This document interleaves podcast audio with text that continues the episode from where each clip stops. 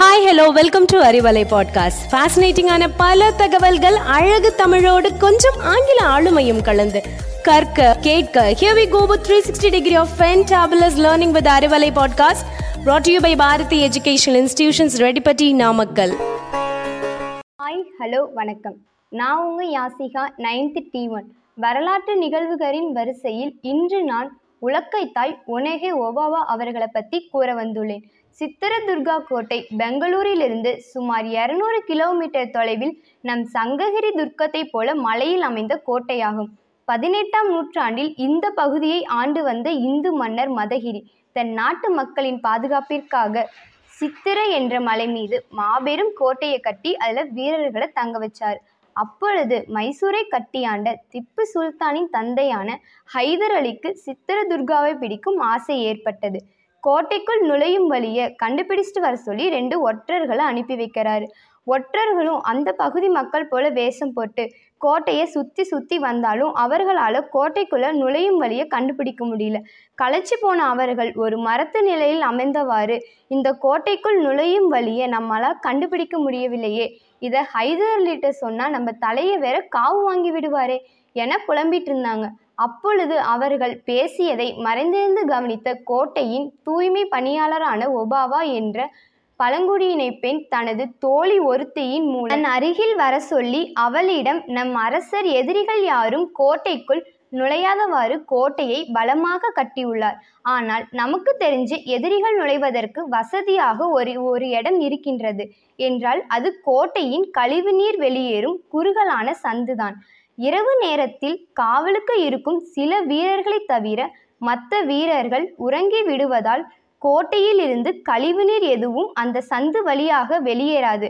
அப்பொழுது எதிரிகள் எறும்புகள் போல படுத்தவாறு ஊர்ந்து கொண்டே சுமார் ஐம்பது அடி தூரம் வரை சென்றால் எளிதில் கோட்டைக்குள் சென்றுவிட முடியும் என்று ஒற்றர்களின் காதில் விழுமாறு சத்தமாக கூறுகின்றார்.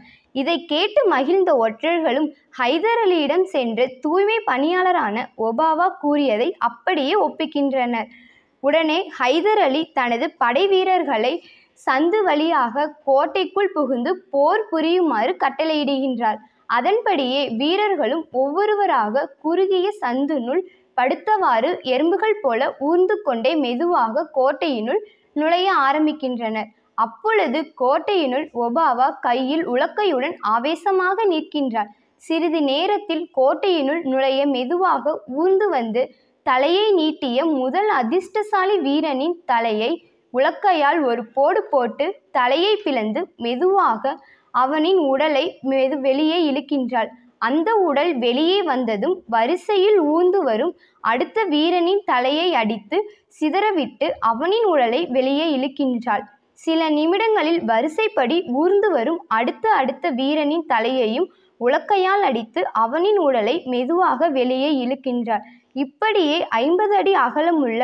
கோட்டை சுவருக்குள் சந்து வழியே ஊர்ந்து வரும் வீரர்கள் ஒவ்வொருவராக சளைக்காமல் தன் உலக்கையால் அடி தள்ளிக்கொண்டே இருக்கின்றாள். உங்களிடம் பேசிக்கொண்டிருப்பது யாசிகா. பொழுது விடிஞ்சதும் தூக்கம் கலைந்து வீரர்கள் எழுந்து வந்ததும் உலக்கையுடன் ஒபாவா ஹைதர் அலியின் படை வீரர்களை அடித்து உடலை மலை போல குவிக்கப்பட்டு இருப்பதை பார்த்து விஷயத்தை புரிந்து கொண்டு உடனே ஆயுதங்களுடன் வெளியே வந்தனர். ஹைதர் அலியின் மிச்சம் இருந்த படை வீரர்களையும் கொன்று குவித்தனர். மதம் கொண்ட ஒற்றை பெண் யானையாக வீர தீர செயல் புரிந்த ஒபாவை பற்றி படித்திருக்கிறோமா என்றால் இல்லை.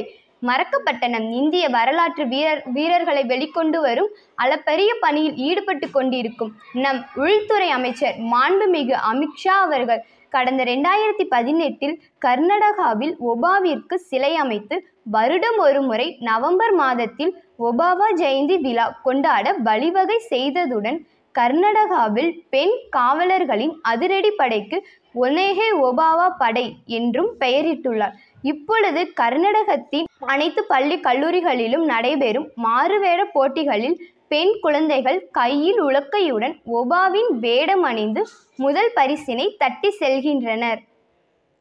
ஒனேக என்றால் கன்னடத்தில் உலக்கை என்பது பொருளாகும். அவ்வா என்றால் பாட்டி. ஒபாவா என்றால் கன்னடத்தில் தாய் என்பது பொருளாகும். ஒபாவிடம் இருந்து தாய் நாட்டு பற்று. எதிரிகளைக் கண்டு அஞ்சாமை. எதிரிகளுக்கு தவறான வழிகாட்டுதல். தனக்கு நன்கு பழக்கமான ஆயுதங்களை பயன்படுத்துதல் எதிரிகளை தன் எல்லைக்குள் வரவழைத்து பாதுகாப்பாக இருந்து கொண்டு தாக்குதல். கடைசி வரை வீரம் குறையாமல் இருத்தல் என தலைமை பண்புகளின் பீடமாக ஒபாவா இருந்தார். ஜெய் ஹிந்த் இதுபோல் இன்னும் புதிய தகவல்களுடன் மீண்டும் உங்களை சந்திக்கும் வரை உங்களிடமிருந்து விடைபெறுவது யாசிகா நைன்த்.